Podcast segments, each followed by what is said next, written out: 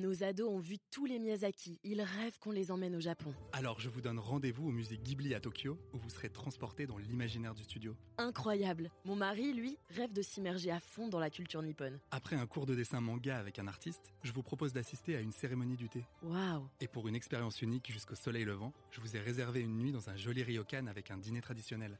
Je nous y vois déjà. Avec Marco Vasco, ne rêvez plus, vivez votre voyage l'esprit libre. Au rendez-vous sur marcovasco.fr pour imaginer votre prochain voyage sur mesure. Alors, Émilie Benoît Vernet, bonjour. Bonjour. Euh, Est-ce que vous avez un souvenir d'un achat en ligne, euh, euh, du e-commerce donc, euh, qui vous est marqué, profondément marqué? Si vous avez bonne mémoire, peut-être vous pouvez revenir 5-6 ans en arrière, ou peut-être à l'inverse, euh, quelque chose de plus récent, vous choisissez? Euh, bah, écoutez, euh, je vais plutôt m'orienter vers quelque chose d'assez récent. Euh, en fait, euh, je suis actuellement, euh, je vais bientôt être maman pour la deuxième fois d'ici quelques semaines. Et pour la première fois, j'ai commandé des couches en ligne via June, qui est un marchand français dont une formidable entrepreneur, Carole, a, a créé cette boîte, qui propose donc des packs de couches par abonnement, des couches complètement bio, traçables et produites avec des notions d'éco-responsabilité. Donc, euh, c'était une super expérience, c'est arrivé très vite. Euh, J'ai trouvé que tout le packaging et le merchandising autour était formidable. Donc, voilà.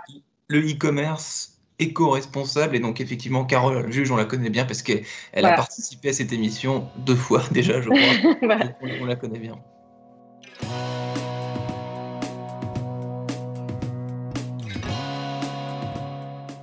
Bonjour à tous et bienvenue au Talk Décideur du Figaro en visio, toujours avec aujourd'hui euh, bientôt maman, euh, on vient de, vient de nous, nous le dire, donc la frontière pro vie perso, bah, c'est un débat sans fin, voilà, on en a encore, on en a encore une, euh, un exemple, vous êtes country manager France, euh, DG France hein, pour faire simple, euh, de la société canadienne Shopify qui permet de lancer son business en ligne, en gros, euh, de créer facilement sa, sa e-boutique. Je vous prie de ne pas rougir, Émilie Benoît Vernet, mais je crois que vous avez fait partie des, des sociétés qui ont bien marché, si je puis dire, pendant, pendant la crise qu'on vient de traverser, a, fortiori pendant le, confinement, parce que votre activité, en gros, c'est de lancer sur le web des, des entreprises, des artisans, euh, des petites sociétés qui n'y sont pas, par définition. Oui, tout à fait. Euh, la mission de Shopify, euh, c'est de démocratiser l'e-commerce et de faire tomber un petit peu euh, les barrières euh, technologiques et psychologiques que les commerçants pouvaient avoir dans euh, leur velléité d'aller en ligne. Donc, comme Ouais. on propose une solution clé en main, hébergée, euh, qui permet de créer une boutique euh, facilement et ensuite de la gérer et de faire euh, grandir euh, son business sur une multitude de canaux en ligne et hors ligne. comme on pourrait dire. Alors, vous, vous dites faire tomber euh, les frontières psychologiques. Euh, euh, le le e-commerce c'est réservé euh, à une élite. Vous diriez pour quelles raisons est-ce que est-ce qu'aujourd'hui une société, une entreprise décide de ne pas être en ligne? Si vous pouvez me donner quelques exemples précis que vous avez rencontrés, j'imagine d'ailleurs pendant pendant la crise. Bah oui, justement. Du coup, pendant la crise, on a rencontré beaucoup d'entrepreneurs commerce donc, qui avaient des boutiques physiques avec beaucoup de typologies différentes, que ce soit des vendeurs plutôt artisans ou alors euh, des gens qui étaient dans une approche un peu plus retail, euh, magasin, etc. Euh, je pense que beaucoup de gens se disaient Ouh là là, le digital, c'est compliqué. Moi, je ne sais pas coder, je ne maîtrise pas les codes, je ne vais pas pouvoir me lancer et ça coûte extrêmement cher. Ça va me prendre beaucoup de temps. Donc, du coup, nous, ce qu'on est venu proposer, c'était déjà cette solution qui un petit peu bah, révolutionne les usages de l'e-commerce. Et On est on a, venu de la première crainte. On dit, voilà, on dit à l'entrepreneur, n'ayez pas peur, vous n'avez pas à prendre le code. Voilà ce que vous avez simplement à exactement. Et pour, euh, pour euh, renforcer euh, bah, cette euh, facilité de prise en main, on a offert pendant plus de trois mois euh, Shopify gratuit, sans engagement, pour que les gens qui veulent s'y essayer puissent le faire. Et on a mis en place euh, au niveau France un programme de formation qu'on a appelé Shopify Campus, où tous les jours, cinq jours par semaine, pendant cinq semaines, on proposait des cours en ligne qui permettaient aux commerçants, justement, petit à petit, chapitre par chapitre, d'apprendre comment faire une fiche produit, comment installer ses moyens de paiement, comment configurer sa logistique, etc.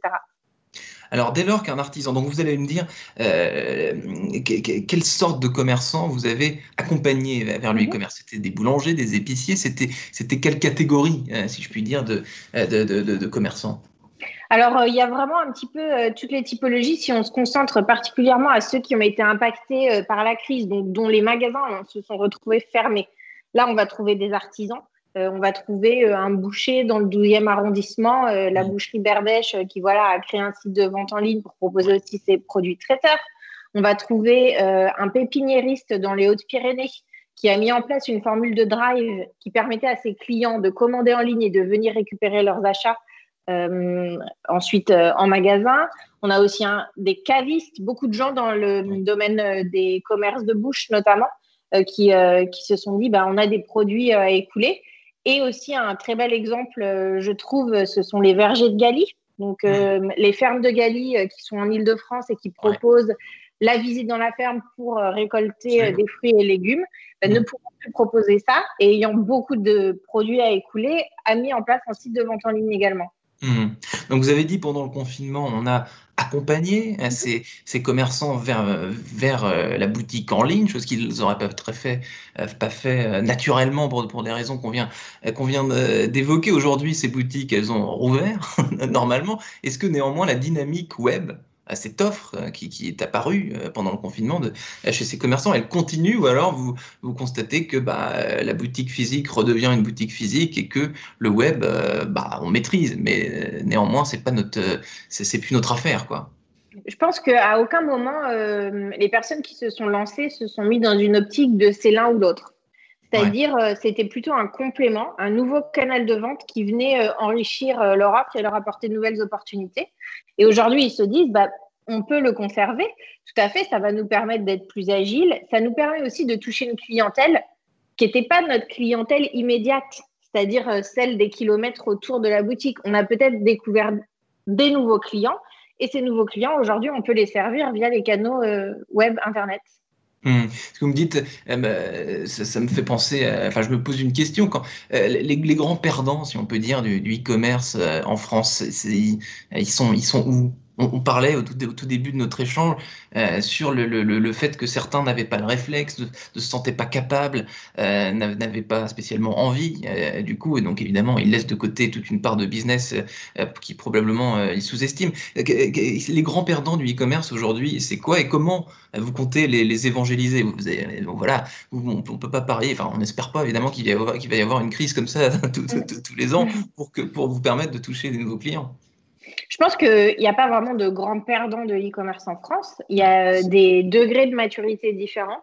C'est-à-dire que, euh, alors, on a les commerçants physiques qui aujourd'hui voient cette opportunité du fait de la crise et qui s'y lancent. Mais mmh. on voit aussi, et ça c'est vraiment un des cœurs euh, des segments de Shopify, ce sont toutes les marques qu'on appelle euh, digital native. Donc tous ces jeunes entrepreneurs qui aujourd'hui créent des business 100% en ligne dès le départ et mmh. qui connaissent des croissances fulgurantes. Euh, voilà, on peut penser par exemple une marque de granola pour le petit déjeuner qui s'appelle Snooze. On a aussi des marques de mode qui sont lancées 100% en ligne. On a aussi des entrepreneurs qui réinventent les codes un petit peu du retail comme euh, The Braderie qui propose des ventes privées de grandes marques de luxe accessibles via Instagram sur un site Shopify. Il y a plein de modèles un peu innovants et disruptifs qu'on trouve aujourd'hui euh, aussi en 100% en ligne. Mmh. Et donc, euh, dernière question, euh, le confinement, euh, ça a également fait naître plusieurs envies paradoxales, si je puis dire. À la fois, on était content de trouver sur Internet ce qu'habituellement on ne pouvait pas trouver, et d'un autre côté, on n'a jamais eu autant envie de ce contact physique, de ce lien dont on parle tant aujourd'hui, avec le, avec le commerçant, euh, de retourner chez son poissonnier, chez son boucher, euh, dans les boutiques. Est-ce que, est-ce que votre activité à Shopify, c'est, c'est pas euh, quelque chose qui fonctionne dans ces vents un peu contraires, D'un côté, on a envie, d'un côté pratique, de tout recevoir à la maison, et d'un côté, on a envie de, de lien social plus que jamais, j'ai l'impression aujourd'hui. Alors, moi, je dirais que ce qui est assez différenciant dans la proposition de valeur de Shopify pour quelqu'un qui fait du commerce, c'est que nous, on propose une relation en direct du commerçant vers son client. C'est-à-dire mm. qu'à différence de d'autres modèles type marketplace, il y a quand même un échange et une communauté très forte autour des marques qui vendent en direct, qui leur permet quand même de garder un contact avec leurs clients, de mieux connaître le client, d'adapter les produits, de les fédérer via les réseaux sociaux, etc. Donc, je dirais que cet e-commerce euh, en direct via Shopify, il est vraiment, euh, il a un, un, sens assez fort et il est créateur de liens. Mmh. Ensuite, pour ceux qui ont un magasin physique, moi, je pense que le magasin physique, il reste euh, la pierre angulaire du business d'un commerçant parce que c'est le lieu d'échange, le lieu de rencontre. Qu'aujourd'hui, on voit aussi que ces lieux physiques, eh ben, ils pivotent un petit peu. Ils peuvent devenir euh, des endroits où on va pouvoir envoyer des articles depuis le magasin. C'est-à-dire que le lieu euh, physique se réinvente et a d'autres usages, peut-être un peu plus concept store ou showroom, où le commerçant va partager d'autres expériences avec ses clients. Le lieu physique, vous venez de le dire, plus ou moins, c'est le lieu physique, c'est la pierre angulaire de, l'e-commerce. tout à fait. C'est le moment où on se rencontre. Et d'ailleurs, énormément euh, de commerçants Shopify, même tous ces marques un peu digital natives que j'évoquais tout à l'heure, très régulièrement, ils organisent des pop-up stores où hmm. ils se retrouvent sur des lieux physiques pour avoir cet échange aussi avec leurs clients. Hmm. Je crois qu'on a tout dit. Merci infiniment. Euh, Émilie Benoît Vernet, donc country manager France de Shopify, société canadienne, euh, qui a profité euh, du confinement pour mettre sur le terrain digital certaines boutiques, certains commerçants qui n'en avaient pas encore eu la possibilité, l'envie ou le besoin. Merci infiniment d'avoir répondu à mes questions pour le talk décideur du Figaro. je vous souhaite une excellente journée et un bon congé, congé maternité, on peut le dire, puisque c'est vous qui l'avez en début. Tout à fait. Merci beaucoup, Quentin. Au revoir.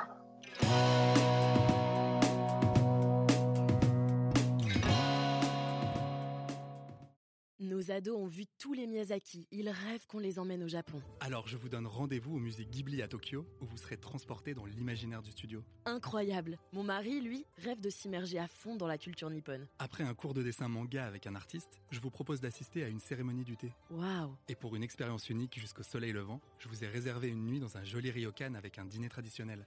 je nous y vois déjà. Avec Marco Vasco, ne rêvez plus, vivez votre voyage l'esprit libre. Au rendez-vous sur marcovasco.fr pour imaginer votre prochain voyage sur mesure.